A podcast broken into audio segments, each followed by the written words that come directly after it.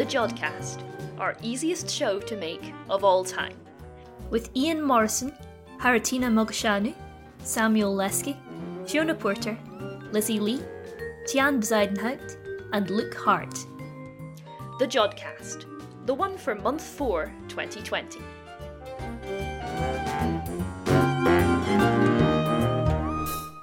Hello, and thank you for joining us for the Jodcast. I'm Fiona Porter, and joining me in the room where we make our voices into computer sounds are Lizzie Lee and Tian Bzeidenhout. Hello. Hi. Here at the Jodcast, we've been worried that the way we talk on this show can sometimes be hard to understand. To make this better, for this show, we will only be using the ten hundred most used words. In the show this time, Fiona Porter questions Stewart Eyres about a study he's doing now about a star that blew up a long time ago. And Ian Morrison, Haritina Mogosanu and Samuel Leske take a look at what's happening in the month four night sky. But first, before all of that, here's Luke Hart with this month's news. First, some news about what has been happening at our space building. Since we started making this month's show, the Place of Higher Learning in Manchester decided to shut down all buildings to help students and people who work there safe. So we can no longer get into our space building. Because of this, the Jodcast will sound a little different. We can't use the room where we make our voices into sounds, and we might not have all the usual things we talk about in it. Even though we might not sound as good as usual, we'll do our best to keep the show going out. Ours isn't the only space place that is no longer open. Among others, the Jodrell Bank Star Watching Place, ALMA, and E S O have all closed or working on shutting down. This is again so that the people who work there can stay safe. Now, people who study space are working from home when possible, like all of us here. This means that space news might not be as quite as exciting as usual for the next few weeks or months, but don't worry, we've still found some for you today. While we here at the Jodcast usually use space machines to look out into space rather than back down at Earth, our space watching machines are also very important to understand our own world. These space machines, which go around in circles a hundred times higher than Earth's highest mountains, give us a special view of the Earth and see interesting things since all people are having to stay inside. Our space machines are seeing up to half less of some kinds of bad tiny matter in the air over large parts of the world. Images from near-Earth space machines also show much less travel and visitor interest at places where people board moving machines. Since these kinds of bad, tiny air matter are mostly made by our moving machines and buildings where human goods are made, it is a sign that people's doings are lowering across the world. It is interesting to know how much these changes can be seen from space, although the situation causing it is clearly very bad. We hope all of you listening are taking care of yourselves and each other.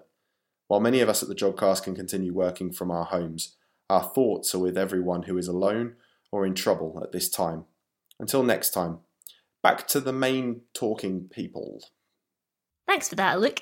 Now Fiona Porter questions Stewart Eyres about a study he's doing now about a star that blew up a long time ago. Hello, I'm Fiona Porter, and joining us in the Jodcast studio today is Stewart Eyres from the University of South Wales. Hello Fiona, great to meet you. Good to have you here. Now, you might be at the University of South Wales now, but I hear that you are in fact a triple Manchester graduate. That's right, did my first degree here and yeah, kept going until I got my PhD. Yeah, couldn't get enough. Well, you managed to escape in the end. Big rubber band snapped me back today. So, could I ask a little bit about how your career's been going throughout that? Yeah, so um, having done my PhD at Jodrell Bank, I was five years as a postdoctoral researcher, Keele University and John Moores, notionally working on infrared space observatory and Hubble Space Telescope data, but throughout that doing radio astronomy as well, which is where I started. Some of the stuff I was talking about today relates to is, is radio astronomy. Mm. Uh, and then, uh, yeah, eight years uh, as a lecturer, working my way up to being a Adeptio, an associate head of school, and I've just realised it's about ten years that I've been in, in university management, but still doing some teaching and still managed to do some research, funnily enough, from what I've done in those previous roles. Hmm. So you've managed to cover quite a broad spectrum of uh, of roles in that time, really. Yes, and it's been interesting. And uh, yeah, one of the challenges is not to move too far away from the academic core as you try to you know, be more of a leadership role. So it's been interesting. Hmm. So you gave a talk just shortly before this interview, in fact, Uh, which was about a rather interesting object that was first spotted in sixteen seventy. And he gave some really interesting historical context for that. Yeah, so it's an interesting object. It's now known as C K Vul, so C K Vulpeculae in the constellation of Vulpecula. And in the eighties, that nineteen eighties, that was related to this nova in Vulpeculae that went off at the scene in sixteen seventy. So seen by some very well-known astronomers of the time. So Cassini made some observations, a guy called uh, Johannes Hevelius, was involved in first identifying it as a new star in the sky. So literally, you know, they were observing the sky and they saw this object at third magnitude, which is, you know, a relatively bright star that they'd never seen before. In fact, it was reported as the Nova Subcapiti Cygni, which is the new object just below the head of Cygnus constellation. So they observed that back in the sixteen seventies. In the nineteen eighties, people were interested in classical novae, which are an interesting binary star, and whether they were the same group of stars as a very similar sort of object called dwarf novae, um, and whether they hibernated. So no classical nova had ever been seen to become a dwarf nova, and no dwarf nova had ever seen to become a classical nova, even though their gross features, the sorts of stars they were and the size of the binary system were very similar. So those people were looking to see if there are historical examples of classical novae to see if whether or not he'd become a dwarf nova. So C K Vul was interesting because at that point it was a, it was three hundred ten years since the outburst, so they could prove it was a classical nova and then discover whether or not it was now a dwarf nova, and that would constrain that theory. So that's what they were interested in.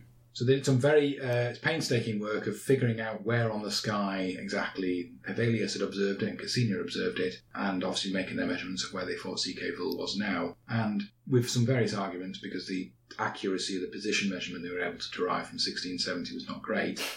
um, they were able to make a reasonable argument that the same object. And since then, we've you know developed our understanding and demonstrated, yes, we're definitely the same object. Something happened in sixteen seventy to cause this star to brighten to third magnitude, and that's the same thing that we're observing now with modern instruments.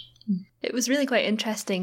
You gave a comparison between the sort of reports that are made when an object like this is discovered, well, it was in the time in the eighties, eighty, in the nineties. nineties. Versus how it was reported in the sixteen seventies, and it was actually surprisingly similar. Yeah, and you're doing the same job. So, in, yeah, so the example I showed in the nineties, which you'd still, the technology about how we do that is improved and speeded up and often automated now, but you're saying the same thing. You need to know how bright it is, where it is in the sky, um, get some confirmation from other people. And there's a formal way of doing that with what were called I O U circulars, which were literally physical telegrams that you know, arrived in the observatory because that was the fastest way of doing it. And one thing I didn't mention was the example I'd shown was observed on the nineteenth of February, and the confirmation came around on the twentieth of February, so twenty-four hours to confirm the discovery. Now we'll do it in twenty-four minutes or twenty-four seconds. In the sixteen hundreds, it was, you know, the discoverer spotted it on the twentieth of July. Slightly later in the month, he went off to some assembly of scientists in Paris and told them about it. And then in, later on in the month, they all confirmed the observations, making their own observations. So in that case, it took days, if not weeks, to confirm what they'd seen and get other people to observe it or confer and say they've all observed the same thing. And it was ultimately published in a, you know, an annual publication. So again, we weren't published within hours or days, but those very fast, rapid-moving uh, new objects, they were working as quickly as they could, been publishing it within twelve months. So the whole acceleration of how we do things has changed as well, of course. But the overall process is the same. You know, their language seems odd to us because it's old-fashioned, I'm assuming, English translated from the French at the time, but it does all the same things. It says who else has seen it, it says where it is, it says how bright it is. So that's where, you know, the Nova Subcapiti Cygni came from the original publication, saying this is a, a new object just below the head of the swan, and I think it's a Via Lactae, which is in the Milky Way. So. Because, of course, at the time, uh, the language of science was very much Latin. Absolutely. So that whole paper, the other interesting thing about that paper is, you know, it's a paper about all those stars, there's a catalogue of stars, but it also happens to have an observation of Saturn's rings as well on the same paper, which was done by the same person. So he just wrote down all the things he'd done since the last time something had been published, and that happened to include an observation ring. I mean, I suppose if you're only being published once a year, then you can sort of you yeah. sort of go, oh, and I did this, and I did yeah. that. That's right. These are the interesting things I've done this year. Because the great thing about now is that's all, you can find that paper. It's, it's been scanned in by somebody, it's all digitised, you can find that in its original form. So it's fascinating to find that when I was I was just exploring that, about the origin of the... So my collaborator always used this phrase, Nova Subcapiti Cygni, and I thought, where has that come from? And when I tracked it down, it was there in his table of results. So. I think... Uh... For any of our listeners who speak Latin, if there are any of you out there who want to have a look at this, I'll see about attaching a link to the interview notes, so you can have a little look at the original Latin paper yourself. So, moving from history back on to the more modern research of Nova Subcapiti Cygni. Yes, so um, one of the things I talked about was why originally we were interested in it. So my, my research started in classical novae um, when I was a student here, and the person I was working with after that was also interested in that. So we were interested in this object because it might be a link between classical novae and dwarf novae. Now, it turns out when you look at how this object behaved in the sixteen seventies and some of its other contemporary features that we observe, then it almost certainly isn't a classical novae. So not least... It was seen to brighten in, in sixteen seventy. It was then seen to brighten again in sixteen seventy-one. And in that case, because they were aware there might be an interesting object there, they were being more, more attentive to it. And they saw it brighten as well as fade. Now, classical novae brighten in hours, you know, and until the advent of modern, continuous robotic observations of these objects, we never had detected the rise phase. In fact, in many cases, we not even couldn't even detect it before uh, it brightened. So the fact that there was a slow rise phase, which was as slow as the subsequent decline, and the fact that it did that in sixteen seventy, sixteen seventy-one, and then appeared more faintly in sixteen seventy-two, both of those argue against it being a classical nova. So that even, you know, that was known in nineteen eighty-five, but to be fair, in nineteen eighty-five we didn't understand classical novae quite so well, so you know, there was also an argument that we, we couldn't be sure until we'd done the work. In the two thousands, uh, one of the things I showed was uh, observations published in twenty fifteen, which was a fantastic piece of work by Kaminsky, with spectra of molecular lines over a very wide range of frequencies. Um, so twenty-seven different molecules, which is an, anybody who knows anything about this, is an enormous number of molecules to detect, so you know, in one set of spectrum, with different isotopes in those molecules. So there are actually thirty-seven different isotopic species altogether in there. Isotopes that you don't get from classical novae. So again, that was a more modern explanation that definitely wasn't the classical nova, though by that point we pretty much convinced ourselves. Still doesn't hurt to have a little bit of backup, does it? No, and it was how you explored that, and having, you know, it told you, pointed to other possibilities as well. Mm-hmm. Um, and one of the things I talked about in the, in the talk was the fact that we've gone through a whole list of possible objects that would could brighten in this way in the sixties, as it did in the sixteen seventies, and gradually excluded them. So there's a whole load of other sorts of novae, supernovae that we've, we've gradually excluded. There's something called a very late thermal pulse object, which again I've done a lot of work on. So a very late thermal pulse object is something that happens in, we think, about twenty percent of main sequence stars, so about twenty percent of stars like the Sun do this. The Sun could do it at a later point in its, its evolution. These stars, when they are starting to become a white dwarf, have a residual layer of helium and hydrogen that reignites and sends them back to the giant part of their evolution. We call them born-again giants. Um, so it could have been one of those, but again, there's a whole load of features that rule that out. So at the moment, we're classifying it into this rather small group known as red novae. So small in the sense there's not many of them. We know a handful, maybe ten. Um, but it's also quite a large group in the sense that there's quite a range of different characteristics, so it may actually be that there's more than one type of star in there. Right. But well, they become bright and then they go very red, as opposed oh. to classical novae, which become bright and go very blue. Okay, so that's why they're called red novae. It's not a very imaginative name, but it does describe well, them. That's astronomy for you, isn't yeah, it? Yeah, yeah. So the best explanation we've got of those over the range is that they're a merger between two stars, or perhaps a star ingesting a planet around it. And we've kind of fitted this object into that range of possibilities there. So what we were claiming is this is a white dwarf and a brown dwarf colliding. So a white dwarf is, is, is a, has a mass of around about the Sun, maybe a bit less, but compressed into the volume of the Earth. A brown dwarf actually will be much bigger, even though it's less massive, because it's a kind of failed star or a very large bit. You know, what you would get if Jupiter was more, much more massive, but not big enough to be a star. So actually, although it's much, it's less massive, it's actually a bit bigger than the white dwarf and fluffy. Mm. So those two things interacting and colliding in sixteen seventy might have given what we see, what we saw then, and what we now see. Yeah, so we've been working on this for a few years, including one of our papers literally going through all the possibilities and knocking them off, so trying to figure it out. And then the same piece of work that showed all those molecules also observed the dust, so the tiny particles of solid material around the star, and demonstrated that that dust was existed at a temperature of fifteen Kelvin. So that, that's very cold, obviously, by any normal terrestrial standards, but it's not an unusual temperature for solid dust particles to be in, in space.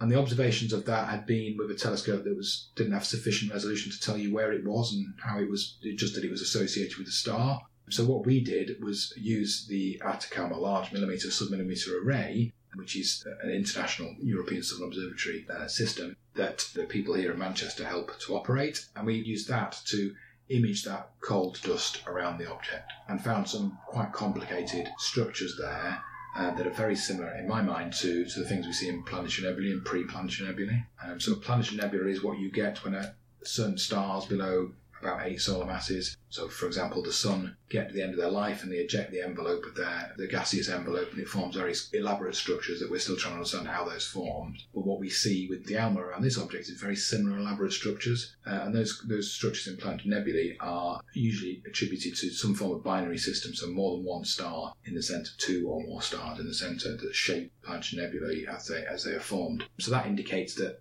you know, there was probably a binary system there when we started in sixteen seventy, and that therefore allows the possibility of a merger.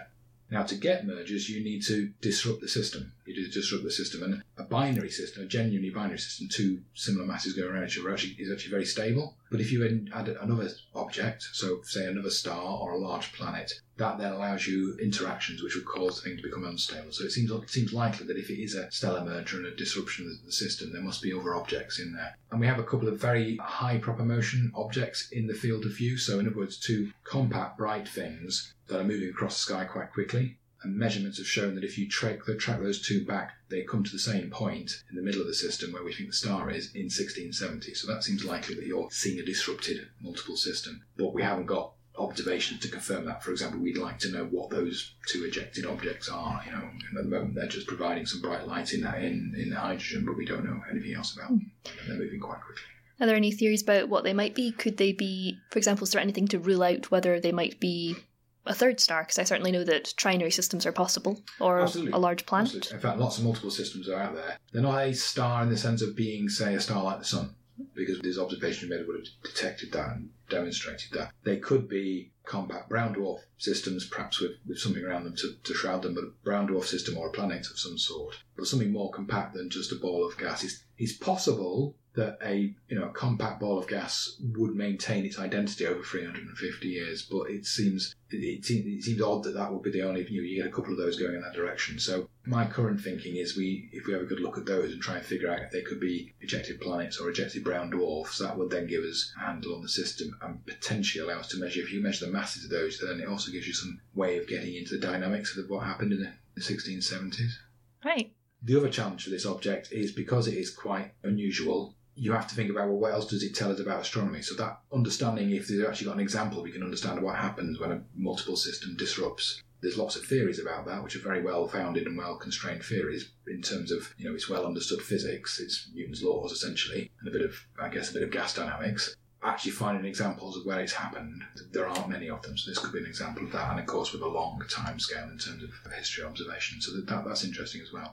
I suppose it's very rare to be able to have an object which you can follow up on over quite that length of time. Oh, absolutely. No, I mean, yes, there's a handful of them. A lot of my work has been on following objects for several years to understand what's going on. So, so, so certain parts of stellar astronomy allow you to do that, but certainly not centuries. And I guess I guess the famous, the famous one would be the, the Crab Pulsar, the Crab Nebula, and the, the supernova in... That was originally... ten fifty-four, I think. You know, which, yeah, the Chinese astronomers, I believe, spotted that one. That's right. So it's reported by the Chinese astronomers when they were, you know, they were recording those things. So, but there's relatively few objects, absolutely, where you can go, okay, we saw something in ancient, older times or ancient times, and we can use that to find something out about now. And naturally, a lot of these things start off more or less invisible to us. So it is there's a degree of luck in spotting one of these things when they happen. And, and that's changed a lot. So um, historically, these objects were detected by, not in the sixteen hundreds, I'm talking about the, you know, the nineteen hundreds, and the, were detected by amateur astronomers. And certainly in, in the nineteen eighties, nineteen nineties, it was amateur astronomers who were interested. They would have a binoculars and they'd, they'd find these things and report it. So the, the example I showed you was probably a well-equipped amateur astronomer with, with telescopes doing these observations, and then we'd respond to that. Increasingly, there's still a role for amateur astronomers in that, but increasingly, of course, we've now got automated surveys that go down to very faint brightnesses, eighteenth or twentieth or twenty-fourth magnitude on a regular basis, and they often will identify these things beforehand. So we now have, for example, some observations of uh, the rise of classical novae from their faint state to their bright state, which, mm. you know, historically would have needed an enormous amount of luck to pull off. Absolutely, absolutely. Um, because you wouldn't know, it didn't know there was anything there until it reached its bright state. So so we're now because they're systematically observing whole bits of the sky on a regular cadence. So I think there's a paper we published a few years ago which was, I think, a twenty every twenty minutes it was being observed, so we actually saw the rise to, to peak. We were able to, to say something about that, but that's only become possible in the last few years, and at the moment only on a very small number of cases, because it's not usually what they're looking, it's not what they're designed to observe, so it's just luck if they happen to be pointing in the right direction at the right time. That will change, because now we're going down to twenty-fourth magnitude, you know, several times a week or, or whatever it will be with some of the, the large surveys. So the last thing I, I talked about was how we what we might do next. So obviously we've got these these observations of these this object, and and it's pointing to a stellar merger in the sixteen seventies. The structures we're seeing now, like planetary nebulae, all kind of support that, but it's it, that bit's a little bit speculative now. Um, so there's a few ideas I've got about what we do next. One is to just explore these two ejected objects and just try and understand those a bit more, see if they aren't brown dwarfs or whatever they might be, because that gives an idea of what the system was before and therefore what must have happened. We also want to go back and examine the data in a bit more detail, because we've got some information about the velocity. It took me a bit of time to find somebody who could work with me on that, because it's not my area of, of expertise. So we want to go back and have a look at the velocity structures of the gas and how that's evolving. That, again, might tell us something about what's driving it and therefore what happened. Yeah, so that, that those are the two sort of areas of interest for me. There's a couple of more esoteric parts, but those are the two things I think we'd find out. Oh, and the last thing we might be able to do is measure if there is a disky structure in the middle. You, mm-hmm. in principle, be able to measure how that's rotating, and from that work out the mass of what's in the middle. And if it's what we think it is, it'll be a certain mass. If it turns out to be a completely different mass, yet again, we'll have to go back to the drawing board. uh, keep on crossing out all those ideas, eh? But still, another thing which is good just to have a potential method of confirmation on. Yes, just got to persuade the telescope panel to give us the time to observe it. So. Well, best of luck. And if that uh, elastic band does ever snap you back to Manchester again, and you've gotten a bit more in the way of results on it, we'd love to hear from you again. Thank you. Fantastic to talk to you, Fiona. Thank you very much. Thanks for being here. Bye for now. Thanks for that, Fiona. This month, instead of the show people talking about stories they've found, we've asked the people who work in our space building to tell us about their work. Of course, they will only be using the ten hundred most used words. First, Crispin Agar. I work on stars that have reached the last parts of their lives. At this point, they've gone through the stage where they blow up, and what is left is a very small, heavy piece that is the size of a city, but still is heavier than our sun. These stars are the heaviest, smallest things in space, one step behind a black hole. They turn round very fast, and because they're also trying to pull metal towards them, this makes them become a machine which gives out lots of light from the top and bottom, which we can only see with big radios. As the stars turn round quickly, the light flashes on and off. I look at the shape the light makes as the star goes round, and which way it points on the sky, and this tells me how the star makes the light. Now, Tian Bzeidenhout. Some lights that are up in the sky are always there, never changing. Others can only be seen now and then, or even just once, and never again. To find these lights, you need a couple of things at once. First, a big old thing to catch the light. Even better, many of them. Second, a real strong computer to look at the light. And third, some well-thought-out orders to tell the computer what to do so as to find the flashing lights. My team and I are working with a set of light-catching things in my homeland. We are writing the orders to let a computer there find those flashing lights in the sky in real time. Once we have found enough of them, we can try to figure out what in the world is making them. But, I'm sad to say, we have not seen any flashes yet. Really, what I've learned so far is that sometimes the sky and Lady Chance work together to kill your dreams.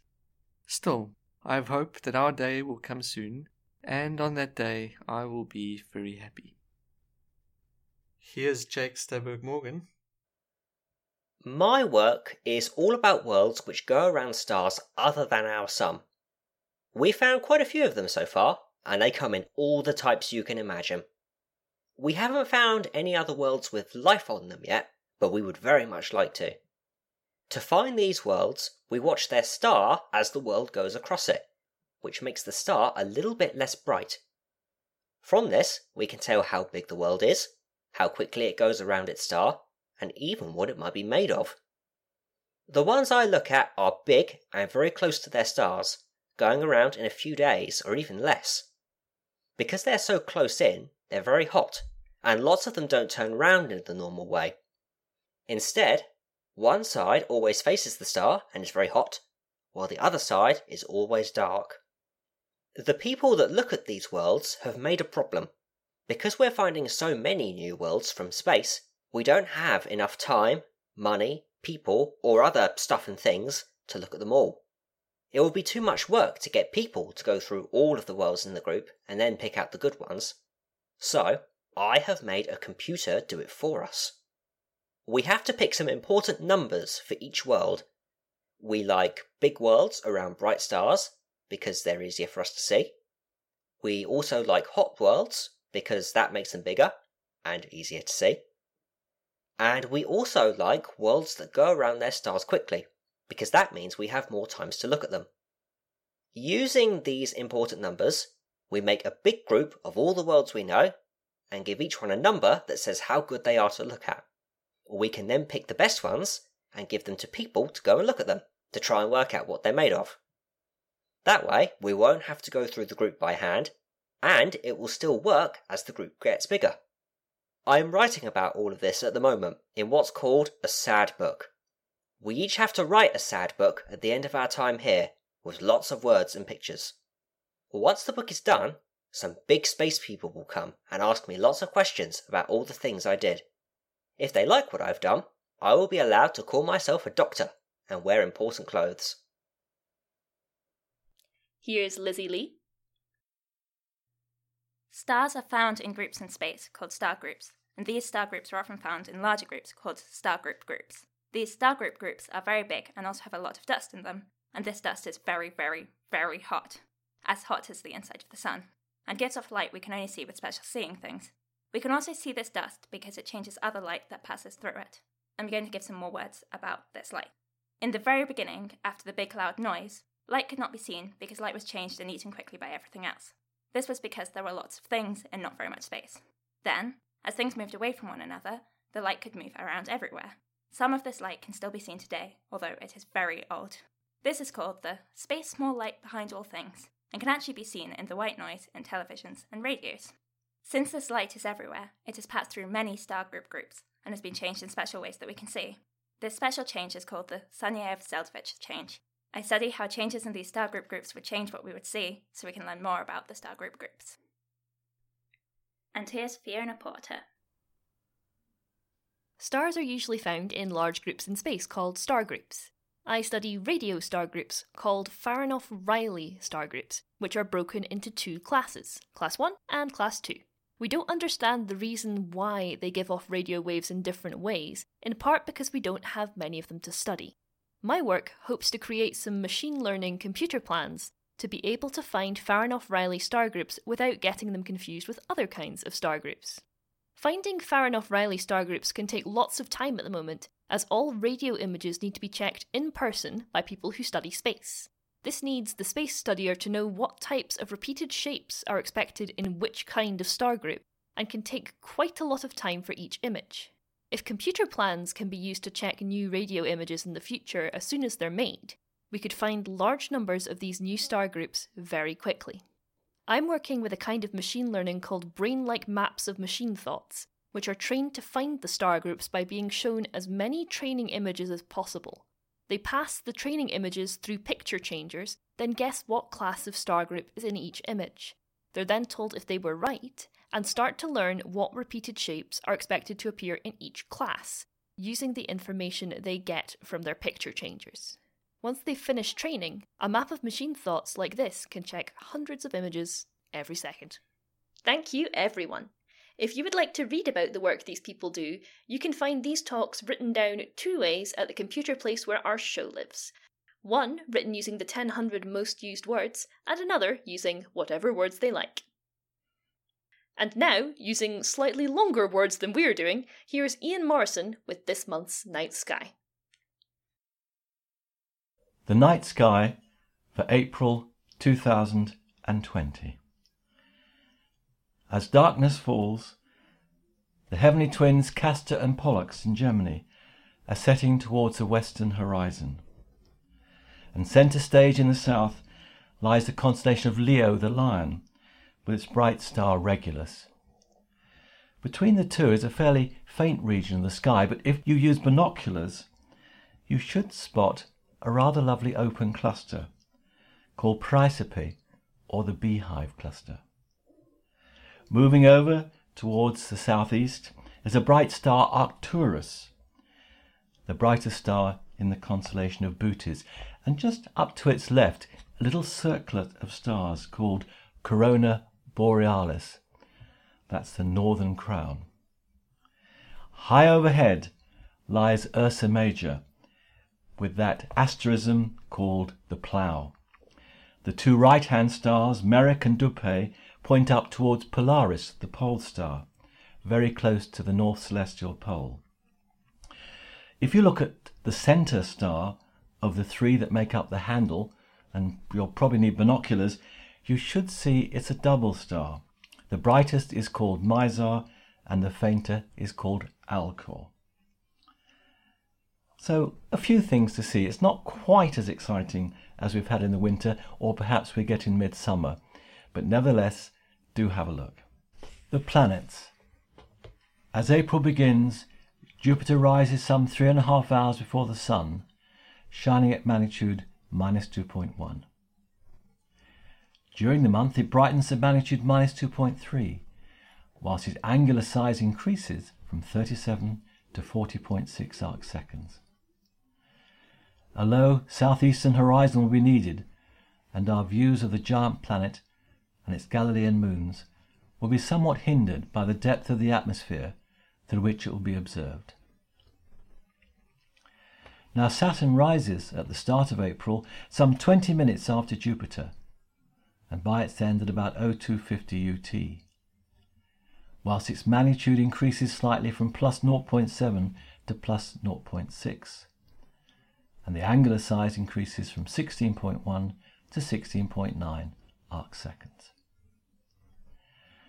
Saturn reaches quadrature, that's ninety degrees in angle from the Sun, on April twenty-first, which enhances the three-dimensionality of its globe and rings.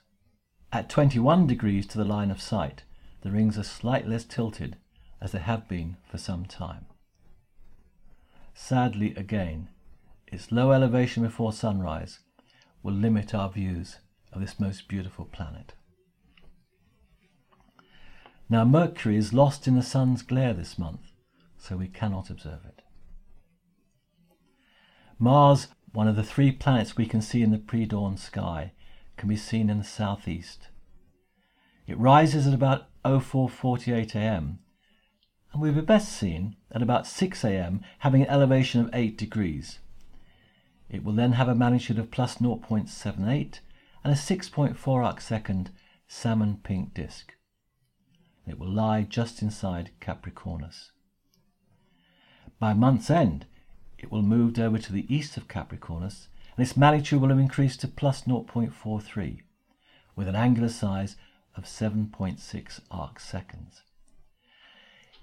Given good seeing, it might just now be possible to spot with a telescope some of the features on the surface, such as Syrtis Major. Well, Venus is still dominating the southwestern twilight sky. It reached greatest elongation east from the Sun on the twenty-fourth of March, but is still near its highest possible altitude, and April is still one of the very best months to observe it in its eight-year cycle of apparitions. As April begins, it will have an elevation of thirty-nine degrees at sunset, about the highest elevation it can ever achieve. During the month, its angular size increases from twenty-five point five to thirty-eight point two arc seconds. But at the same time, its phase, that's the percentage of the illuminated disk, decreases from forty-seven percent to twenty-six percent. And so the brightness only increases slightly, from minus four point five to minus four point seven magnitudes. And that is about the brightest that Venus ever gets. Finally, some highlights of the month. Before dawn on the first of April, there's a very nice lineup of Jupiter, Saturn and Mars. Mars will be seen to lie just below Saturn, with Jupiter over to their right. On April the third, Venus will actually be seen within the Pleiades cluster, or perhaps I should say in front of the Pleiades cluster. It'll be just to the left of one of the brightest stars, Merope. That will make a wonderful photographic opportunity. Let's just hope it's clear. Before dawn on the fifteenth, the moon joins three planets. The moon, just after third quarter, lies below a lineup of Mars, Saturn and Jupiter. On the twenty-fifth of April, after sunset, a very thin crescent moon lies between the Hyades and Pleiades clusters. It may be possible to spot the old moon in the new moon's arms due to earthshine. That's light falling on the moon's dark side, reflected from clouds on the earth. Binoculars might well be needed, but please do not use them until after the sun has set. If you search for Night Sky Jodrell, you'll find the Night Sky page and the little charts and pictures of all of these highlights. There's also a picture of the moon, the full moon, and I've annotated the mare on its surface. It's quite nice to learn them. Some, of course, you can see with your unaided eye, but others you'll perhaps need binoculars to spot. So not a fantastic month for observing, but I do hope you enjoy whatever you can. Thanks for that, Ian. And now, for the people who listen to us and live below the world's middle line, here's Haritina Mogosanu and Samuel Leske with The Night Sky Where You Are. Kia ora from lockdown New Zealand. Hi everyone from deep inside our house. I'm Haritina Mogosanu. And I'm Samuel Leske. In these very strange times, as we find ourselves locked inside our homes, we might have some ideas as to what to do with the April night sky. Hopefully you'll be able to actually get out of your house and take your telescope somewhere else to have a look at the night sky. There is definitely going to be a full moon, a new moon, and some other moon phases in April. All planets are visible, some in the evening, some throughout the night, and some in the morning. We will also be talking about the month of April. Where did it get its name from? What's in the starry sky? And what our favourite deep sky objects are this month. And there's a lot of them. April is a month of action in astronomy and stargazing. Well, now, at least we can do it online, if not in person. There is Global Astronomy Month, which is organized each year by uh, Astronomers Without Borders in April. And then there is the International Dark Sky Week that also happens in April. And this year is from Sunday nineteenth of April until Sunday twenty-sixth of April. We can still see the three brightest stars in the sky, Sirius, Canopus and Alpha Centauri. From our window. Yeah, from, yeah, well, a few of the windows. Although the first and the last one's double. And the Milky Way is brightest towards Southern Cross region. Now, really Sirius, a double, it's got a white dwarf, so it's not an easy double. But Alpha Centauri is very much an easy double. So here's what you need to do for April if you can. Come out of your house. Look for Venus in the evening sky, where it is shining very bright. You can try and see it during daytime if your eyesight is good. And you know exactly where to look. Look for Jupiter after midnight at the beginning of the month, and after ten thirty p m towards the end of it, thanks to daylight saving as well, well, daylight saving down in the southern hemisphere, as well as Earth's revolution around the sun that, among other things, makes stars rise four minutes earlier every single day. Try to spot Saturn and Mars about half an hour after Jupiter. Morning owls, if there is anybody out there, can still enjoy Mercury. Enjoy it while you can. And also there will be a beautiful arch of planets stretching across the sky in the morning sky. And you're very welcome to tell us if it's worth waking up that early to see them. Unfortunately and sadly, Mercury would disappear in the twilight of the rising sun at the end of the month. I certainly remember last year when there was a whole bunch of planets all in a big line across the night sky. It was absolutely fantastic. Mind you, that was in the evening rather than the, the early evening, morning, yeah. So everybody could see it easily. Try to see the brightest stars in the sky. Now is the time, as it was last month. But we can still enjoy these in April. They are Sirius, the dog star, Canopus, the cat star, meow, and Alpha Centauri, our closest neighbour, forty-one point three trillion kilometres away. So it's in the safe zone. Yeah, it's a long way away. Although technically Sirius and Alpha Centauri are double stars, so then are they the three brightest stars or the five brightest stars? Mm-hmm. If you're into galaxy spotting, and we have plenty for you this month, you must decide which one you choose. Milky Way is the obvious choice, and, as we said before, it's brightest towards Crux. The centre of the galaxy rises about ten p.m. In it, Scorpius is now called here Manayaki Terangi, the guardian of the sky, and if you're into jewelry, you'll see that it looks like a manaya made of greenstone ponamu. It is a beautiful name for Scorpius, and it is great that the asterism can look like so many things, including a scorpion. Which here in New Zealand don't exist, of course. Other visible galaxies are obviously the clouds of Magellan, the large and the small. We spent a few good hours the other day talking with our friend astrophotographer Ian Cooper about these. Look for the Magellanic clouds in the southern part of the sky, obviously the part that we call circumpolar. From here, as the stars there never set, never rise, but move around the celestial pole in circles. Usually any star above declination minus sixty classifies as circumpolar from here. Now the juicy part. There are some amazing, amazing galaxies that we look at anytime we have the chance. And at this time of the year, there's a whole bunch of them around Leo. So for our Northern Hemisphere listeners, Leo in the Southern Hemisphere is upside down from what you're used to. So the most amazing of the group of galaxies is the Leo triplet, which is M sixty-six, M sixty-five, and of course N G C thirty-six twenty-eight. And they look dashing. They do, and really amazing to see three of them in the eyepiece. Now, if you've got a big enough telescope, you can always go a little bit up the sky to N G C thirty-five ninety-three and then a little bit further away to N G C thirty-five ninety-six, which are two nice galaxies too. Now, also a little bit above Leo, there's another bunch of galaxies with the messier object, M ninety-five, M ninety-six, M one oh five. And in fact, around M one oh five there's a couple of galaxies, N G C thirty-three eighty-nine and N G C thirty-three eighty-four.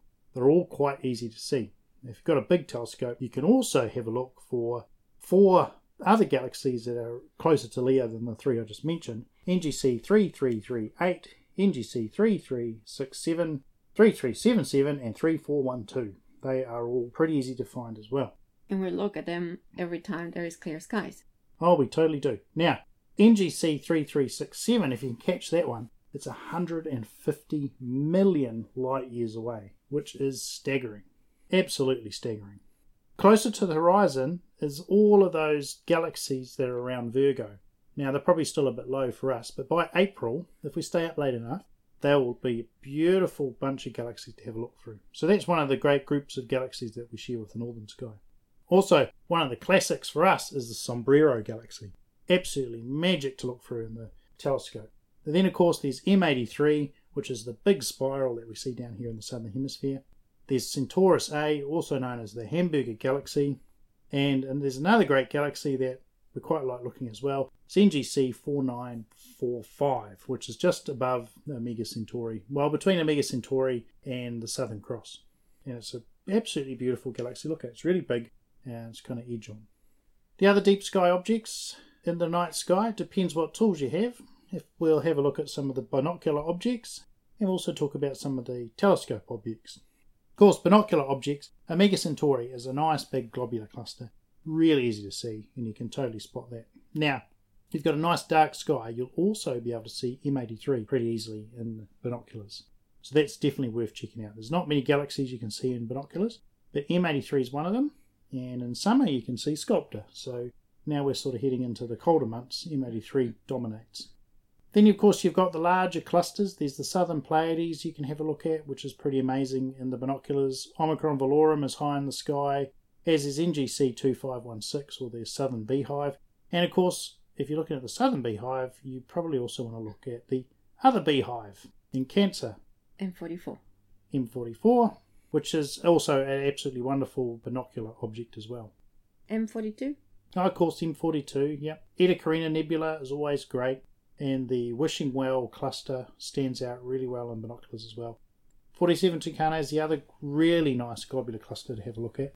And of course, what you can do as well is just lie on the ground with your binoculars and just browse around the large Magellanic Cloud. You'll see Tarantula Nebula, and you might see a whole bunch of fuzzy-looking stars which will be a big collection of globular clusters and little other open clusters they have in that galaxy. So well worth having a look at, especially if you've got a decent uh, high-powered pair of binoculars. But still quite cool on small binoculars as well. So from here from New Zealand, we wish you clear skies so that you can always see the stars. And stay safe. Stay inside. Keep your two metre distance from people. And don't get sick. I'm Sam Leske. And I'm Haritina Mogosanu. Clear skies, everyone. And let's hear each other healthy next month. Bye. Bye.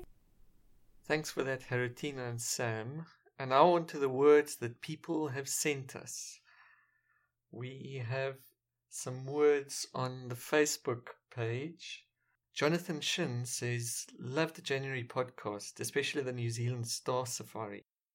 Nearly as good as being there listening to Haritina and Samuel's excitement and colourful word pictures. Thank you, Jonathan. That is very good words to hear.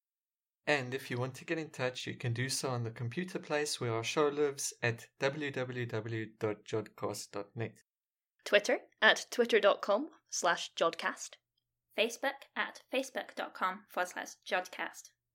YouTube at youtube.com slash jodcast. Flickr at flickr.com slash groups slash jodcast. And don't forget that you can send us letters. You can find where our space building is on the computer place where our show lives. Thanks to Stewart Eyres for answering our questions and telling us things. The people who make our words sound good were Joseph Vinicky, Lizzie Lee, George Bendo, Adam Avison, and the person who put this show where people can hear it was Fiona Porter. Until next time, Jod on!